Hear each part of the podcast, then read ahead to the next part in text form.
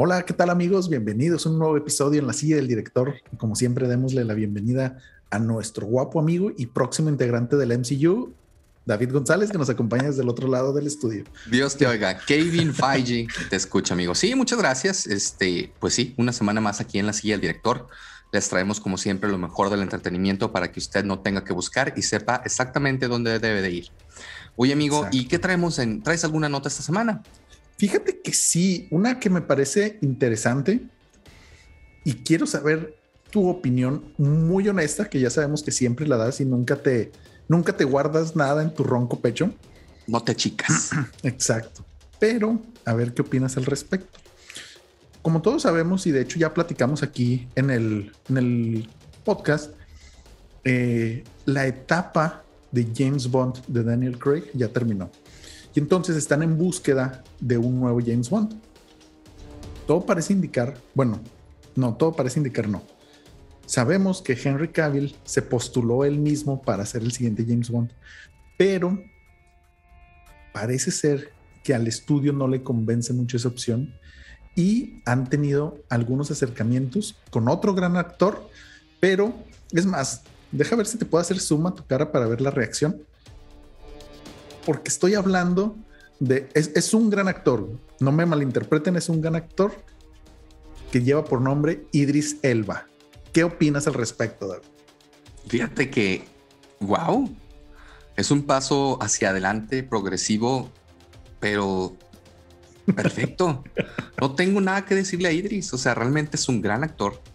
Es un actor que tiene la edad, eh, que tiene la fisicalidad, que tiene todos los componentes que se necesitan para ser un gran James Bond y que además evidentemente también es inglés. En mi corazoncito tengo obviamente ahí a Henry Cavill, porque bueno, somos muy fans en este podcast y todos los geeks. Ya di que tienes un crush. todos, todos, todos, los geeks tenemos un crush con Henry Cavill. Pero creo que sería también una, una gran decisión, ¿eh? Tener a, a, Idris. Va a ser bien interesante lo que van a hacer ahora con James Bond, porque eh, como postularon la historia en esta ocasión, sí cerraron historia. Es decir, abrieron una historia, la cerraron y ahora ahora te dan a entender que va a tener que ser con el número. Es decir, la historia de, de ese 007 que vimos ha terminado, él ya murió y va a iniciar una nueva historia. Pues muy padre, amigo. ¿A ti qué te parece? Mira, yo también soy súper fan de Idris Elba. Como bien dices, es un muy buen actor. Tiene, eh, físicamente hablando, tiene lo que se necesita para, pues, todas estas nueva, esta nueva versión de James Bond, que es más física que tal vez las anteriores. Eh, si quieren seguir por ese camino, creo que tiene lo necesario. Sin embargo, algo que me genera duda y es algo por lo cual yo hubiera apoyado más, es más, todavía apoyo más a Henry Cavill en este asunto, es que Idris Elba tiene 49 años. Tiene 49 años y hay que recordar que, eh, pues el James Bond, en teoría, dentro de la historia empieza como los 35, cosas así. Y si tomamos en consideración que entre cada película hay un espacio de, ponle tú, en el mejor de los casos, tres años, ya si se viene otra pandemia, cinco, cosas así, ¿no? Entonces, entre película y película, o sea, vamos a poder observar un Idris Elba, tres películas tal vez, y es cuando vamos a tener esta, pues obviamente, como dicen, todo por servir se acaba y el cuerpo pues va decayendo un poquito, ¿no? A menos que seas Hugh Jackman. Eh, y es ahí por lo cual yo seguiría apoyando eh, Henry Cavill o alguien más o menos así, porque si no me equivoco, ahorita debe de rondar los 37, 39 años. Entonces eso le da 10 años de ventaja contra Idris Elba, ¿no? Pero no sé qué opinas al respecto. Fíjate que, que ahora, ah, jugándole un poquito al abogado del diablo, eh, antes los James Bond duraban mucho más, eran mucho más longevos. Digo, no sé cuántos años tendría Pierce Brosnan cuando terminó él con su James Bond, pero incluso antes, antes de él, los otros James Bond ya eran veteranos y eran unos papeles en los que tenía, importaba mucho más la clase y el actor que la fisicalidad. Eran actores que realmente incluso se veían ya, la verdad, viejos. Em, creo que con esta nueva moda del cuidado físico de las personas en general, ¿eh?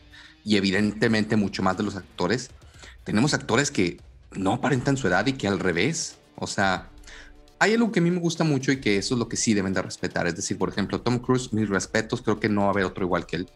En las películas que él hace sus, sus stunts, o sea, lo ves y dices, güey, es que este güey lo ves y, Claro que te parte la madre y se van en un avión porque sabe manejar un avión. Exacto. E-, eso sería lo único que yo les pediría. Si la fisicalidad les da y lo demuestran, no importa que tenga 60 años, siempre y cuando se siga viendo. Por ejemplo, no me gusta y te doy un caso muy específico, Liam Neeson ya.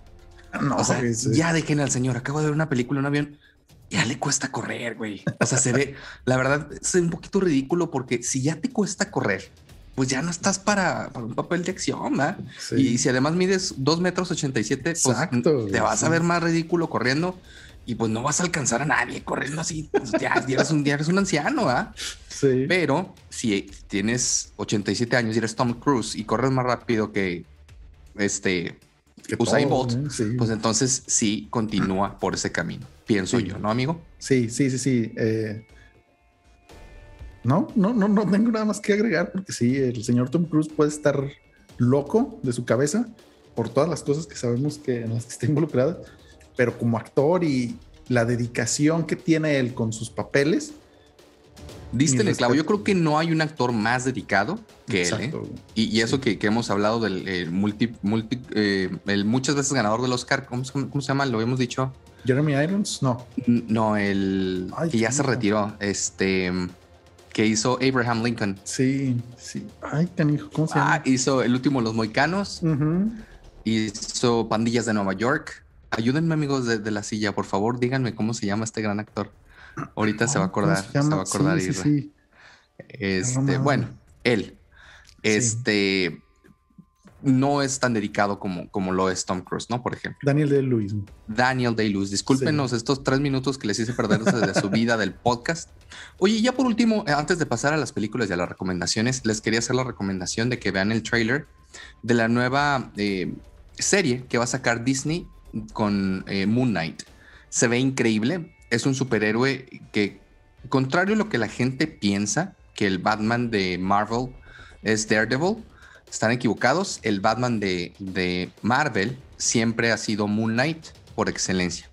Y lo padre es que es muy diferente, a pesar de que es el Batman entendiéndose eh, por sus características de cómo se mueve, del tipo de traje que tiene, todo esto es un superhéroe muy, muy especial y, tiene unas tesituras bien interesantes. Entonces, si usted tiene la oportunidad, dése la vuelta por el trailer y estoy seguro que, no se va a arrepentir, amigos. Y ahora sí, dime qué opinas primero de, este trailer, amigo, y, qué nos traes por ahí en la silla. Mira, es, es, creo que es un muy buen trailer, como que si no conoces mucho del personaje te puede sacar de onda. Yo la verdad no había escuchado mucho de él, pero desde que involucraron a em, Oscar Isaacs, ya como que me empezó a llamar la ¿eh? atención. Sí, sí, gran actor. Entonces vi el trailer, me llamó la atención y creo que es una apuesta nuevamente muy fuerte por parte de Disney a invertir más en, en series de gran calidad, ¿no? Que es algo que, si no me equivoco, alguna vez platicamos, donde los grandes actores ya empiezan a hacer esta transición nuevamente hacia series de alta calidad, como lo que está haciendo Disney. Y yo creo que eso te permite o bueno, nos va a permitir a nosotros que no tenemos mucho conocimiento de este superhéroe, como que conocer sus antecedentes de mejor manera a que si lo hubieran metido directamente en una película, ¿no? Y fíjate que a mí se me hizo bien raro que teniendo héroes todavía de calidad A, como yo considero, por ejemplo, a Moon Knight, hayan invertido en, por ejemplo, The Eternals, que a nadie le importan. Y realmente, aunque en el gran esquema de las cosas son superhéroes muy fuertes, por decirlo de alguna manera, a nadie le importan. ¿Sí me explico? O sea, ¿por qué te arriesgaste con ellos? ¿Por qué no mejor le invertiste desde un inicio a un Blade? No le invertiste a un Moon Knight cuando todavía tenías calibres fuertes. No, no resurgiste a Daredevil. No trajiste a los cuatro fantásticos. Le apuestas a Shang-Chi, que a todo el mundo nos vale tres kilos de cacahuate. La película no es mala, pero no es de las mejores. Y The Eternals, que fue un fiasco, ¿eh? O sea, ya todo el mundo lo dice, ya la crítica lo acepta y sus números de risa. O sea, yo creo que a esta directora jamás la volverá a contratar Marvel porque ella se dedica a hacer otro tipo de cine, ¿no, amigo? Sí, el, es, un cine diferente, ¿no? Y no vamos a entrar en, en estos debates tontos, me parece, de Martin Scorsese de que no es cine. Ya siéntese, señor, usted. sí, y que se siente ahí al lado de Liam Neeson, ¿no? Y fíjate que eh, sí, como bien dices, ya para pasar a nuestras recomendaciones, eh, qué bueno que están apostando, yo insisto, por este tipo de, de producciones de alta calidad con muy buenos actores, porque no sé si recuerdes, bueno, probablemente tú más que nosotros sepas que las series en los ochentas y cosas así realmente tenían eh, actuaciones. siempre me ataca, me ataca Isra con eso. Los invito a que nos vean en, en, YouTube y ustedes vean si realmente me veo como un señor de 77 años, por favor. vean, los invitamos a nuestro nuevo canal de YouTube. Continúa, amigo. Sí. Este, por cierto, te decía, eh, en las series de antaño, sí había un, cambio muy importante de calidad entre actuaciones y producción en comparación con el cine, ¿no? Pero ahora ese gap, pues no sé si ya no exista, pero puede ser muy poquito si está hecho con amor, ¿no? Como hemos visto en cosas como The Mandalorian y cosas que ya hemos hablado mucho al respecto. Entonces, me parece, te digo, para introducción de un personaje nuevo, que aparte parece ser que tiene ciertos o sea, que tiene un pasado complejo de entender, me parece una muy buena opción que apuesten a meterlo en una serie donde si tenemos el ejemplo de, por ejemplo, WandaVision y cosas así, que son por lo menos 6, 7 episodios, pues te va a dar 6, 7 horas de, de posibilidad de meterle em, pues más historia, ¿no? Sin necesidad de ir apresurando las cosas y dejarlo bien cimentado, porque estoy casi seguro que lo van a, van a hacer esta transición hacia el MCU o algo así. Y lo hemos dicho para concluir el tema. Eh, lo ideal sería que las grandes producciones, las grandes historias, se contaran en una serie como lo hicieron perfectamente hasta las últimas dos temporadas de Game of Thrones. Es decir, Dune tendría que haberse hecho así. O sea, un tipo Game of Thrones con esa calidad, con esos actores HBO, así se tendría que haber hecho por la inmensidad de la historia, ¿no? Las grandes historias tendrían que contarse de esa manera. Pero bueno, vamos a ver qué nos depara ahora lo que nos va a traer Amazon con el Señor de los Anillos. Y ahora sí, amigos, ¿qué, qué nos traes como primer plato aquí a la silla del director? Mira, antes de pasar eso, quiero mandar unos saludos muy especiales a una cuenta en Instagram que se llama Cine Aficionado. Sí, siempre nos echa por... Tú muy bien, amigo, ¿eh? Sí, sí. Y aparte, o sea, ahorita me acordé ahorita que salió el tema de Henry Cavill y que tienes un crush con él porque subió algo de Henry Cavill en estos días y le comenté y me dijo, no, güey, sí, es que Henry Cavill, mis respetos. Pero todos sabemos que es el, el crush de, de, muchos dentro de la industria, ¿no? Y fuera de ella también. Incluyete, amigo, no te salgas, digo, pues, estamos ahí. Ya estamos ahí bien embarradotes, ¿no? Pero sí, Henry Cavill para James Bond, y... Como Peña haciendo un tomate. Sí, güey, haciendo, ¿cómo se llaman estos de Naruto? Güey? un jujutsu, no sé. Cómo... Sí, esas madres, güey. Saludos a todos nuestros amigos otakus. Este, pero sí, bueno, ahora sí, vamos a pasar a lo bueno, David. Y quiero platicarles, la verdad tenía dudas de hablar, no te creas, sí. Les quiero platicar sobre una película en Netflix que mm, la verdad me parecieron recomendadas y la vi así sin pensarlo porque el trailer, ya es que te ponen como que el trailer en Netflix antes de, iniciar y me pareció muy interesante. Se llama Yara la película. Es una película italiana y como les comenté está disponible en, Netflix. Y como que lo más interesante es que está basada en una historia real. No les voy a platicar de quiénes están involucrados como actores y gente detrás de, de, la pantalla porque pues, la verdad no los conocemos mucho, ¿no? Yara nos cuenta la historia de cómo una niña italiana promedio de alrededor de unos 13 años que tenía como afición la danza y que todo parecía indicar que era una buena hija, sin problemas en casa ni en la escuela, una tarde desaparece sin dejar ni un solo rastro en la pequeña ciudad de Bérgamo, al norte de Italia. Unos meses después es encontrada sin vida y es aquí donde la investigación cambia de una búsqueda de una niña desaparecida a encontrar el criminal responsable de su muerte. Estamos hablando de que en la vida real, este caso Yara desaparece en el 2010 y hasta el 2014 es cuando se da el arresto del principal sospechoso. Eso se dio gracias a que por primera vez en la historia de Italia se empezó a recabar una base de datos de muestras de ADN de la población. Empezaron con población masculina, lo que llevó para el caso en particular de Yara a la recolección de un total de 22 mil muestras.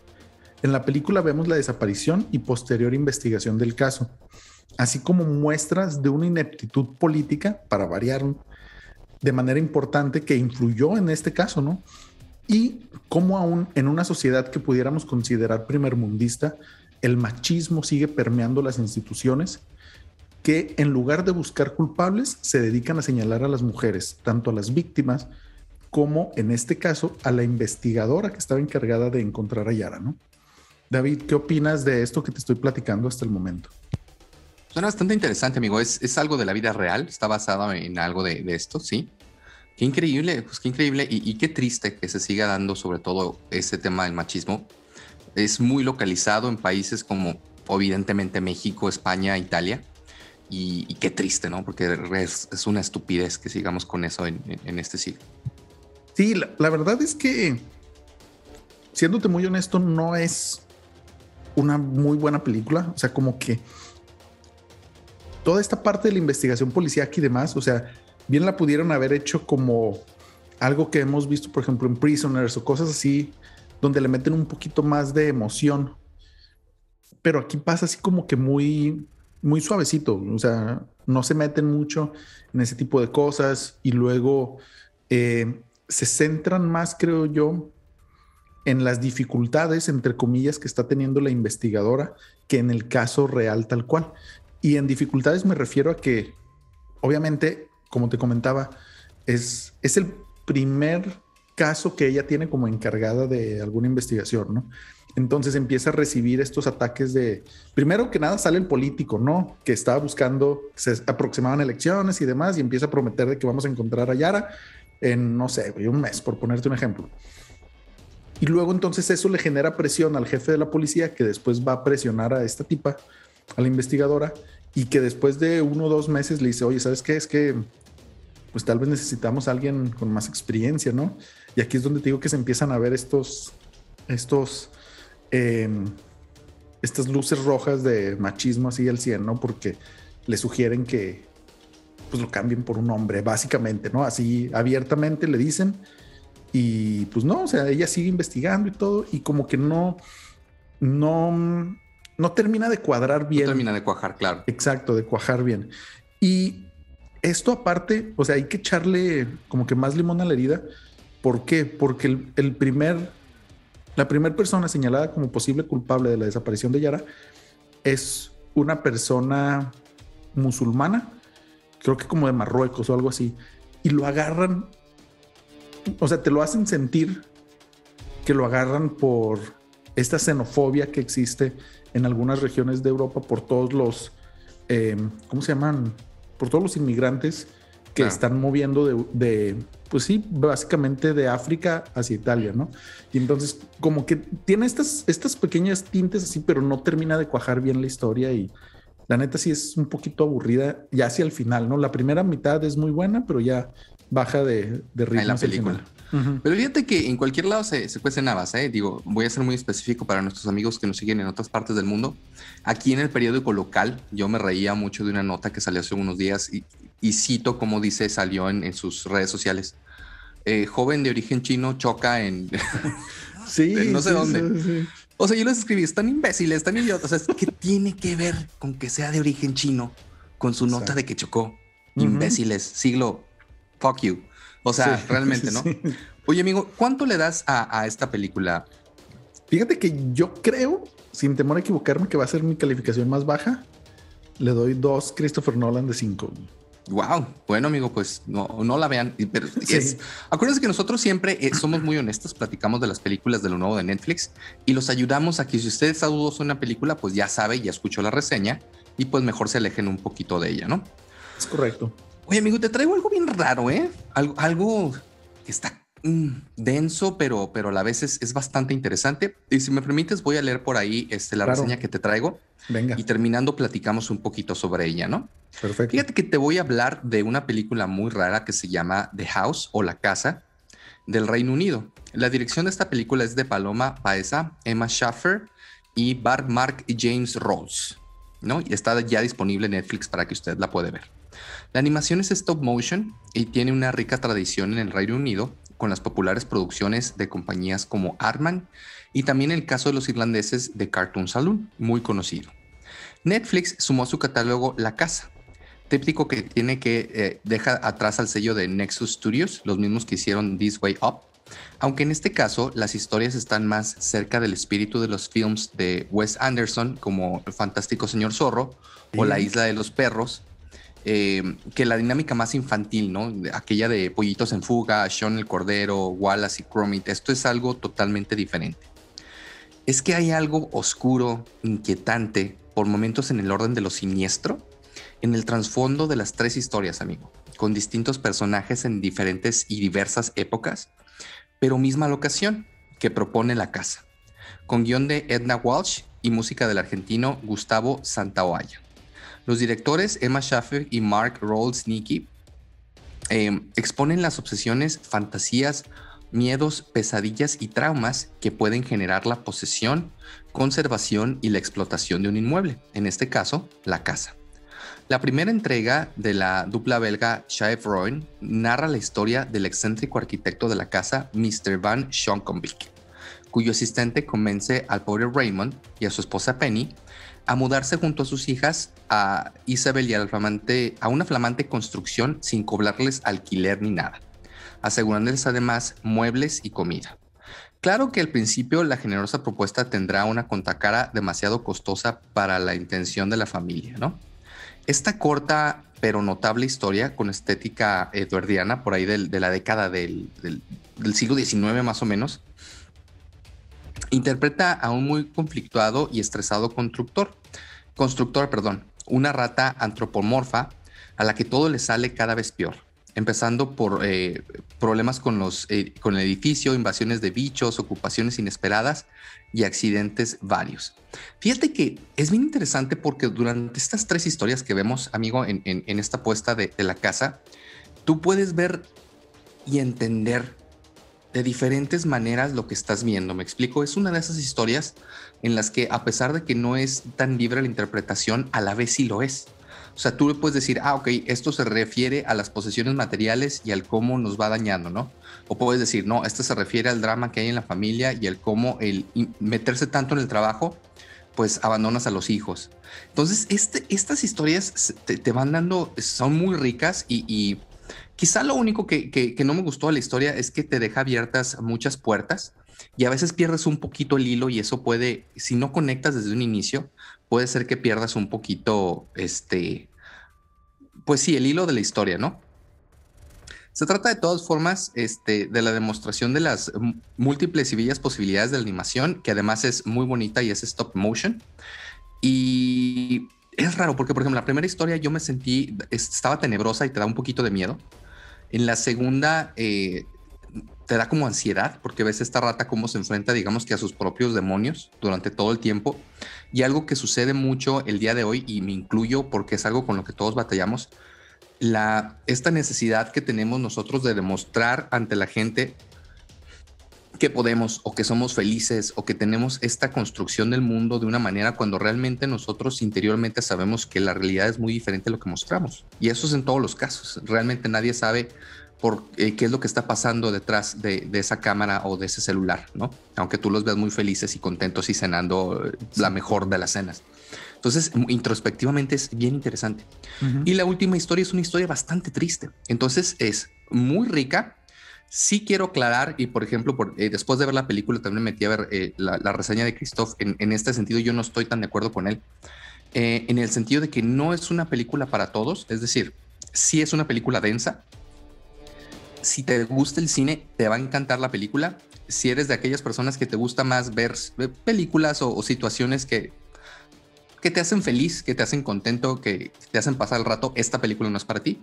Si te gusta la introspección y si te gusta descubrir layers sobre las películas, definitivamente esta es una gran apuesta. Y diciendo eso, te puedo decir que mi calificación sobre esta eh, película es 4.5 porque es muy buena en el guion. Órale eh, sí tiene sus, hoyos argumentales, obviamente por eso no tiene el 5, pero es una gran recomendación si a usted le gusta el cine. Y ahora sí, amigo, ¿qué opinas sobre esta apuesta de stop motion, La Casa? Fíjate que no he terminado porque sí está... ¿Verdad que está densa? Sí, sí, sí, sí, sí. Y aparte, o sea, como que los personajes, o sea, de por sí el stop motion es muy peculiar llamémoslo así. Y como que el diseño de personajes aquí me, me causa algo, no sé, inquietud, no sé, no sé cómo, no sé cómo definirlo, pero sobre todo porque no estás acostumbrado, o sea, ves una ratita y estás acostumbrado a que es un, no sé, con tus hijos, ¿no? No, esta, ratita tiene pedos emocionales. O sea, sí, sí, es, es, complicado. Sí. Y, sabes que sobre todo lo que más me causa conflicto emocional es esta historia de donde salen los humanos, o sea, el diseño de los humanos. Sí, la primera historia donde, donde le dejan la casa. Ajá, me, me, me, cuesta, no sé, o sea, me, me genera como, como cierto cringe, no sé, no sé cuál es el término correcto porque estoy seguro que mi cringe aplica para la sensación que, que me genera esto, pero concuerdo contigo en que tiene un guion interesante. Eh, aparte de eso, técnicamente es buenísimo. Oye, creo que la palabra que buscas es perturbador, ¿no? O sea, te perturba, lo ves y te sientes como... te, hace sentir incómodo. Sí, sí, sí, sí. Perdón, te interrumpí, amigo. Sí, te digo, eh, técnicamente es muy bueno. Eh, no, no, no, hay, no hay nada que discutirle ahí.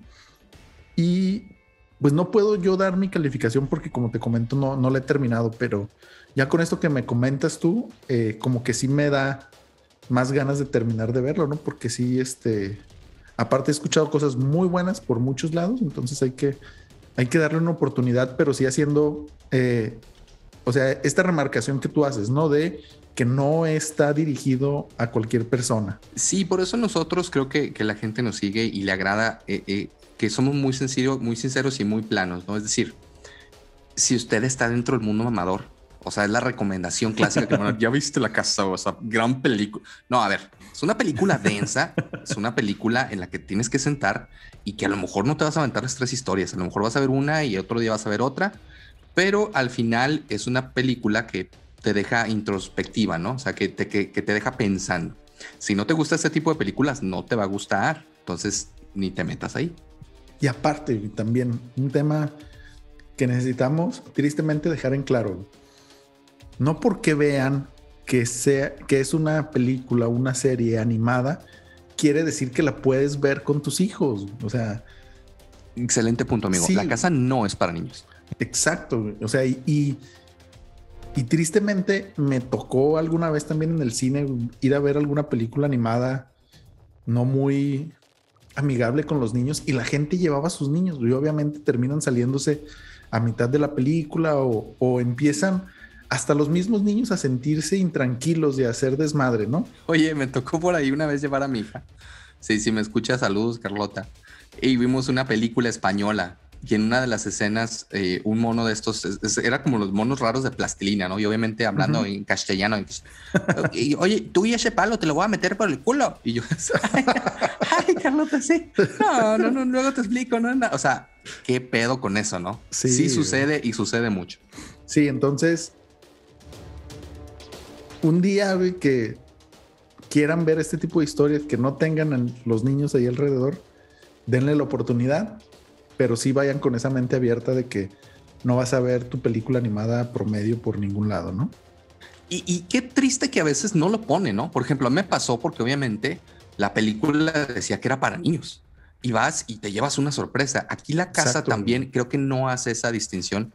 No está dentro del catálogo de los niños, pero ves que es stop motion, ves un gatito vestido y pues sí te puedes ir con la finta, ¿no? Entonces definitivamente ahí les damos esa, esa eh, recomendación, no es para niños. Y ahora sí, amigo, ¿qué nos traes como segundo plato a este su podcast, La silla del director? Mira, la semana pasada te platiqué de una serie que me emocionó mucho, que es muy buena. Y tenía las dudas de si hablar de la segunda temporada en esta semana, porque yo sé que tal vez no hay gente tan intensa como nosotros que en una semana, o sea, desde que salió nuestro episodio, se avienten los siete episodios que, que dura la primera temporada, pero quiero platicarles el día de hoy sobre la segunda temporada de Big Little Lies, que está disponible en HBO. Big Little Liars. y no voy a iniciar ahora con una pregunta sobre el Centen y cosas así para ti, David, porque yo sé que tú eres el más, el más cotizado dentro del sector de las escuelas privadas en toda la laguna y el norte de México. Bueno fuera, amigo, bueno fuera. Pero Solo para hacer una pequeña remembranza, es una serie de HBO creada por David E. Kelly, de quien ya también les platiqué porque él fue el creador de Nine Perfect Strangers, que ya les platiqué anteriormente, ¿no? Y está basada en un libro del mismo nombre, escrito por Liane Moriarty, que también escribió el guion tanto de la primera temporada como de la segunda. Y aunque originalmente fue concebida como una miniserie de siete episodios, la segunda temporada estaba ya en preproducción mientras la serie estaba ganando 8 Emmys por serie limitada, ¿no? La segunda temporada salió en el 2019 y volvemos a contar con el gran elenco de la primera temporada. Reese Witherspoon, Nicole Kidman, Laura Dern, Shailene Woodley y Zoe Kravitz, ¿sí? que son como que los cinco personajes principales. Y aparte a este excelente equipo de actores se le unen otros tantos como actores de soporte, ¿no? Como Adam Scott, Alexander Skarsgård y ya, y ahorita tengo una sorpresa. Como el director de la primera temporada estaba muy ocupado con alguna otra cosa de HBO, el equipo decidió, el equipo de producción decidió elegir a Andrea Arnold para la segunda temporada, que no solo ha dirigido una adaptación de mi libro favorito de Amor y Venganza Generacional, como lo es Cumbres Borrascosas en el 2011, sino que además tiene un Oscar por el mejor corto del 2003, llamado Wasp. Y como la cereza del pastel, David, la incorporación de, ¿qué digo? La reina, la diosa del cine occidental, la mejor actriz que ha dado el planeta Tierra de todos los tiempos. Y aquí viene la pregunta, ¿de quién me estoy hablando, David? Meryl fucking Streep. Exacto. O sea, tenemos la incorporación de Meryl Streep a este gran elenco que ya teníamos anteriormente. Así que, ¿qué podría salir mal, David? Ahora. Pues nada, te da para una segunda temporada mejor que la primera, ¿no? Digo, en teoría. En teoría. Pero hay que recordar que la primera temporada termina con la muerte de alguien, que no vamos a decir quién, porque no sabemos al inicio de la, de la temporada, en un evento del final de año de la escuela más privilegiada de Monterrey, California y todo parece indicar que nuestras personajes principales se ven involucradas en este trágico incidente. Por lo que la segunda temporada vamos a ser testigos de cómo las Monterey Five, que así es como se les denominó, lidian con las secuelas de este traumático evento, ya que cada una de ellas obviamente lo maneja de manera diferente.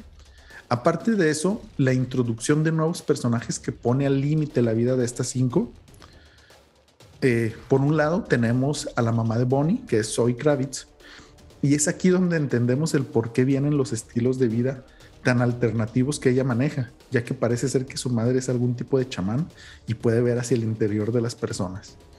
La incorporación más interesante, como ya comentaste tú, es la de Mary Louise Wright, que es la suegra de Celeste y es interpretada por la maravillosa Meryl Streep que tengo que reconocerte, David, que en esta ocasión llega a ser tan, tan, tan, pero tan molesta, por no decir cagante, que me hizo odiar con todo mi ser a Meryl Streep en estos siete episodios, ¿no?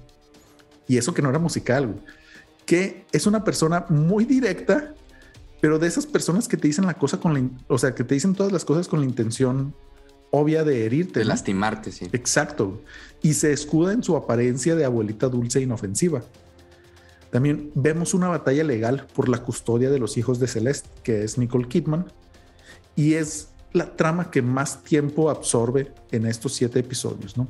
Así como cada una de las involucradas se sienten perseguidas y atacadas de cierta manera por el desenlace de la temporada anterior.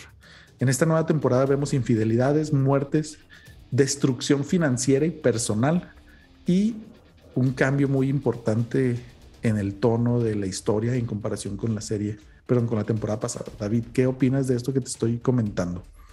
No, pues muy padre. Digo, la primera temporada tú nos contabas que era una gran temporada, y que el guion era muy bueno. Y bueno, ¿qué puedes esperar cuando tienes un guion que es bueno? O sea, cuando es un guion medianamente bueno y tienes actrices de ese pelo, pues wow, ¿no? O sea, los resultados son muy buenos. Por ahí alguien me había comentado que la segunda temporada no era tan buena. Yo no la he visto. Eh, quiero esperar a que finalice para poder ver todo completo. ¿A ti te pareció que eh, aflojó un poquito respecto a la primera temporada, amigo? Sí, sí aflojó, pero tiene su razón de ser y es donde te voy a explicar esto, ¿no? Tiene cosas muy buenas, y uno de ellos es que eh, lo que a mí me gustó es que vemos cómo las consecuencias de lo que pasó en la primera temporada afecta de manera diferente a las personas, ¿no? O sea, tenemos un personaje como es el de Reese Witherspoon, donde prácticamente el 100%, 99% de su personalidad viene enfocado en la familia y en ser una madre perfecta y demás. Y entonces lo que pasó la temporada pasada la afecta directamente en ese aspecto de su vida. Y luego vemos otro punto también como el de eh, Celeste o Nicole Kidman, donde también está dedicada 100% a ser una madre responsable y amorosa, bla, bla, bla, y cómo lo que sucedió en la temporada anterior la afecta de manera importante al nivel de estar a punto de perder a sus hijos, que es, ella era una abogada así muy, muy importante en California, pero debido al estrés que le causaba, bla, bla, bla, se le dificultaba eh, embarazarse, ¿no? Entonces eso es algo que te explican en la primera temporada y entonces como que siente culpa porque en cierto punto de la temporada pasada ella quiere regresar a ejercer y luego suceden todas las cosas del final y empieza esta batalla por su sanidad mental que era algo que le acusaban durante la temporada anterior y luego sucede lo mismo con Bonnie que ella siempre se ha era como que la hippie del grupo, ¿no? Que no era tan aceptada porque que recordar que Bonnie es la actual esposa del ex esposo de Reese Witherspoon. Entonces, como que le generaba conflicto con las otras miembros del grupo y lo afecta en su también estabilidad y todo este, este feeling así de ser súper hippie y todo eso, ¿no? Y te explican la razón de eso.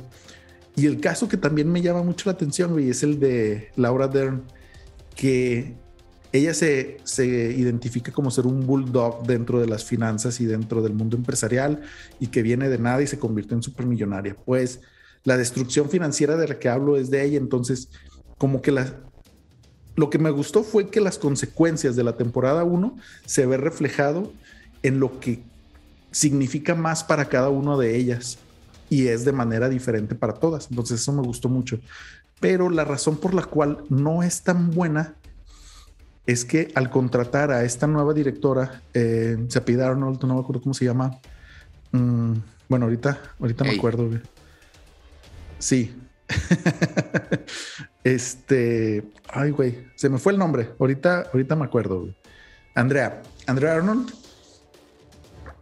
Em, parece indicar que no le dijeron desde el inicio que querían que el sentido de la filmación, o sea, todo el, todo el tema de dirección se pareciera mucho a lo que vimos en la primera temporada.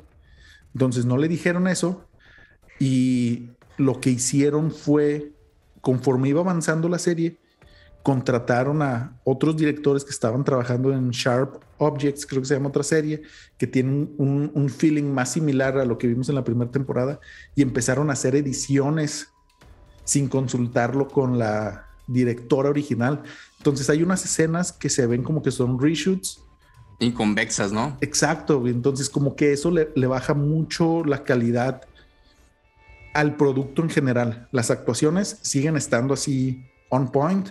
No hay nada que discutir ahí, pero el guion aquí también es donde flaqueamos un poquito porque eh, la primera temporada termina con el libro original, entonces como que esta nueva temporada pues es un guion nuevo, meten personajes que no estaban involucrados y hay cambios importantes dentro del background o los antecedentes de algunos de algunos de algunas piezas claves dentro de la historia que se contraponen con lo que veníamos viendo en la temporada 1, entonces ahí le falla un poquito. Y creo que les voy a dar tres Christopher Nolan de cinco Ok, sigue siendo bastante sólido, bastante recomendable, ¿no? Sobre todo por la calidad actoral. Y hacia el final, o sea, tiene un cierre muy bueno, pero no le llega a la temporada. ¿Crees que vayan a concluir con la temporada 3?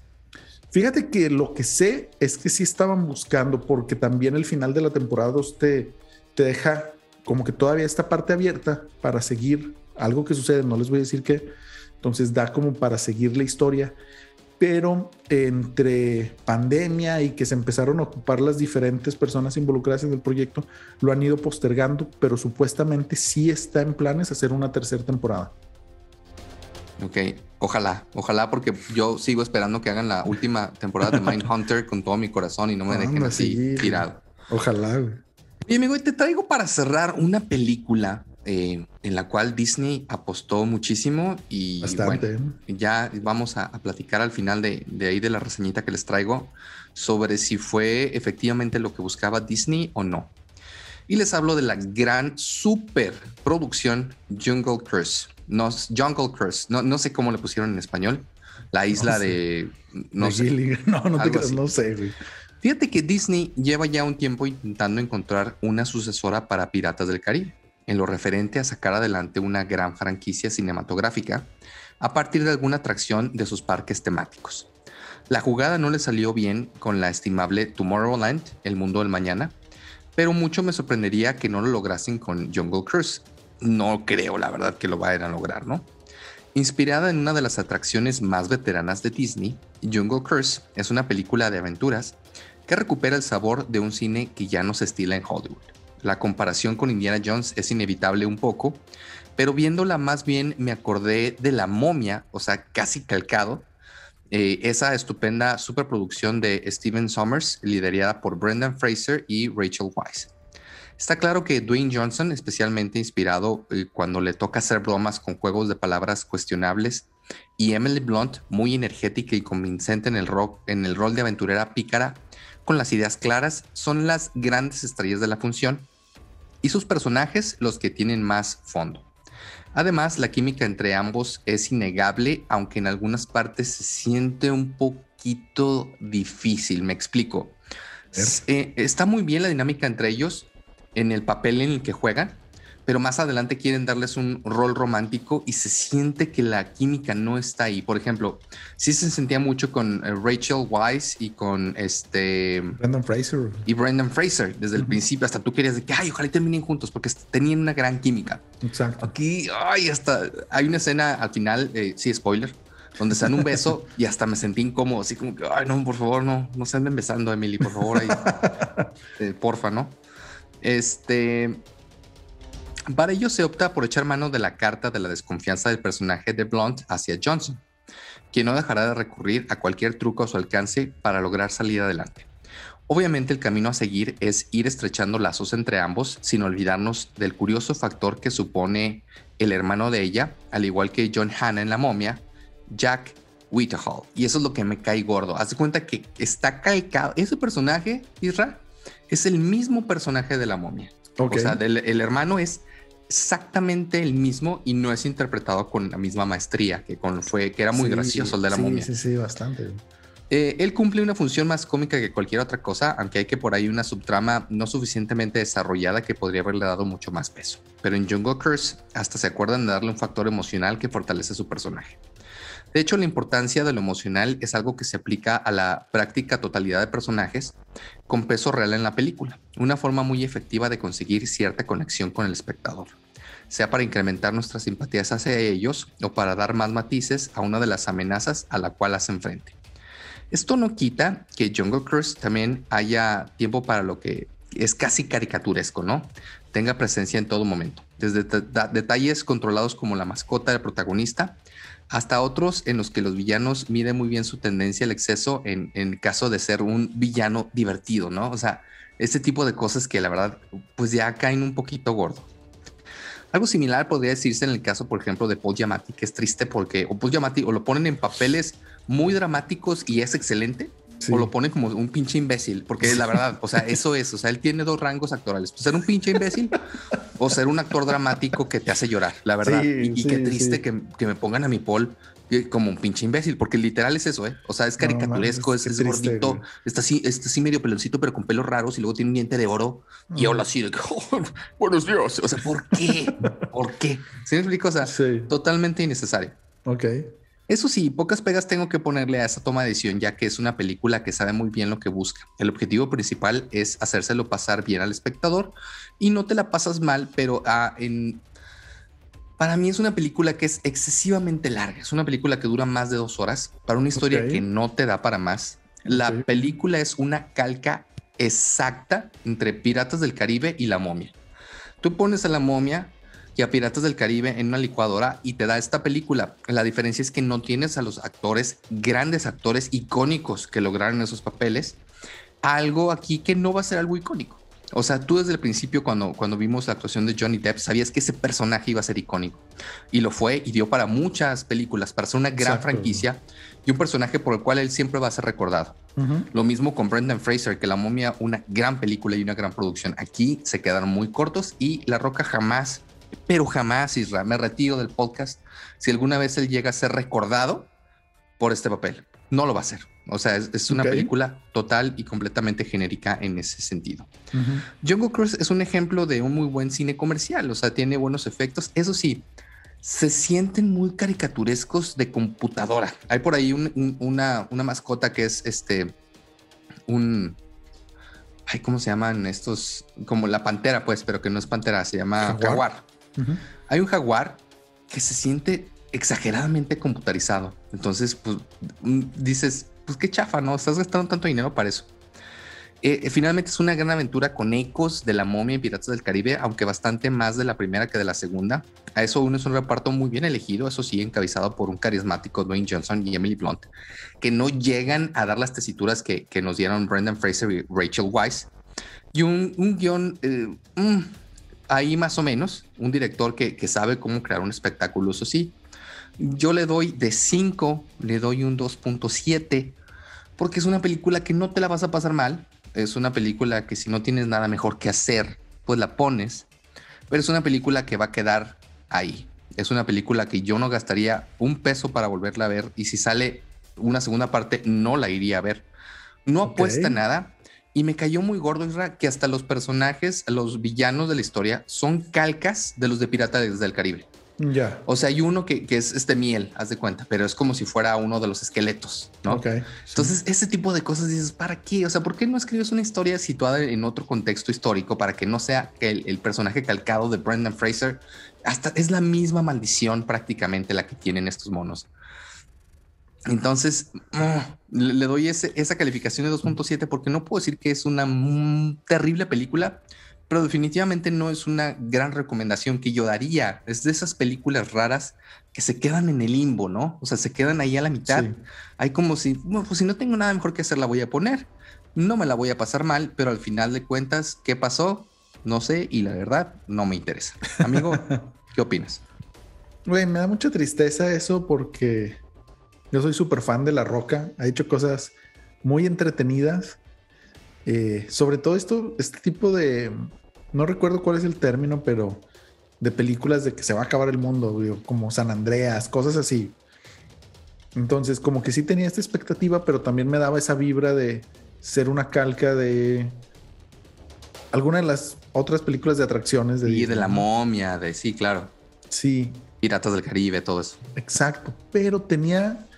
Em, tenía como que quería tener, mejor dicho, esta confianza en que pudiera hacer algo mejor, porque no solo tenemos a La Roca y a Emily Blunt como personajes principales, sino también a Paul Giamatti, que como ya lo mencionas, pues tristemente se maneja nada más en esos dos tipos de papeles y no tiene un rango muy amplio, pero me emocionaba mucho a mí, eh, en su momento, pues, la gente involucrada con el guion, porque eh, no recuerdo el nombre ahorita, pero uno de los guionistas fue el responsable de escribir eh, la secuela de Blade Runner y también estas historias eh, que salieron, que te daban como que más contexto para la segunda parte de Blade Runner. También Logan, que es la, el cierre de la historia de Wolverine y otras cosas sí interesantes. Entonces yo tenía la esperanza de que pues fuera algo más allá, ¿no? Pero qué triste que, que está sucediendo esto. Sí te da tristeza porque se ve, o sea, Disney quería apostarle para hacer su gran, con estos actores, quería que fuera su gran Piratas del Caribe nuevo, ¿no? Para pegarle un nuevo público y que de aquí salieran otras seis películas y que, y que las apuestas fueran cada vez más grandes. Ay, en el guion decidieron hacer una calca de películas viejitas. Por ahí hasta mezclaron la flor de Wakanda, o sea, de ahí de sí, de Black Panther. Es, es, muy raro, muy inconvexo. Al final no sientes los stakes grandes, o sea, dices, bueno, pues... Mm. Entonces te digo, no puedo decir por la calidad de, los actores, eh, de cómo los manejaron, los efectos, mm, más o menos, es decir, es de esas películas que están ahí, justo en el limbo entre lo bueno y lo malo. Eh, pues sí, lo mediocre podríamos decir, porque tenía un potencial para hacer algo maravilloso y se queda ahí como una película totalmente palomera dominguera, amigo. Y sabes qué, O sea, aparte, una de las razones por las cuales también tenía esta esperanza de que fuera algo interesante es que hay que recordar que se metieron en pedos fuertes por eh, temas de distribución y demás, ¿no? Porque justo estaba pasando lo mismo que con Black Widow, ¿no? Que es de que Disney decidió unilateralmente lanzarla directo, bueno, perdón, en paralelo, tanto en pantallas como en Disney Plus.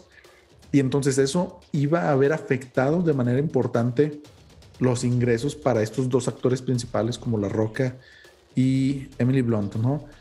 Y entonces yo quería pensar que al momento en que tanto Emily Blunt como La Roca dijeron, eh, güey, con las ganancias no te metas, yo quería pensar que era un producto realmente muy bueno que valiera la pena pelearte con Disney, con Disney, para, para llevarlo a cabo, ¿no? Pero como lo comentamos en su momento, Emily Blunt se arregló con Disney para, o sea, ya le habían dado otro contrato, entonces ya no le hizo de pedo y pues como que desde ahí ya también empecé a tener eh, mal sabor de boca. Pero no sé, te apuesto lo que quieras a que sí sacan la dos. Híjole, pues mira, ojalá y por ahí tenga chance de verla para que me des tu, opinión, ya sea aquí dentro del podcast o más adelante y diga más o menos tú qué opinas. Pero sí, yo siento que, ay, quién sabe, quién sabe porque no le veo ese punch. O sea, yo realmente no se lo veo. Esto no quiere decir que no puedan sacar una segunda parte. Pues si sacaron las de Resident Evil hasta Resident Evil Como 77 y no tenía ningún tipo de punch y la gente las veía más por un morbo de a ver con qué mamada me salen ahora, ¿no? Exacto. Este, pero sí, sí, tristemente es una película mediocre, se queda ahí en el 2.7. Si usted puede verla, adelante. No es una mala película, no es una buena película, ¿no? Y, y bueno, amigo, por mi parte es todo. No sé si tú tengas algo más aquí en la silla. No, em, pues nada más avisarles a nuestros fans que ya tenemos TikTok también, porque, porque sí. Entonces, tanto en TikTok. Because why the fuck not? Sí, exacto. Y porque hay que llegar a audiencias más jóvenes, ¿no?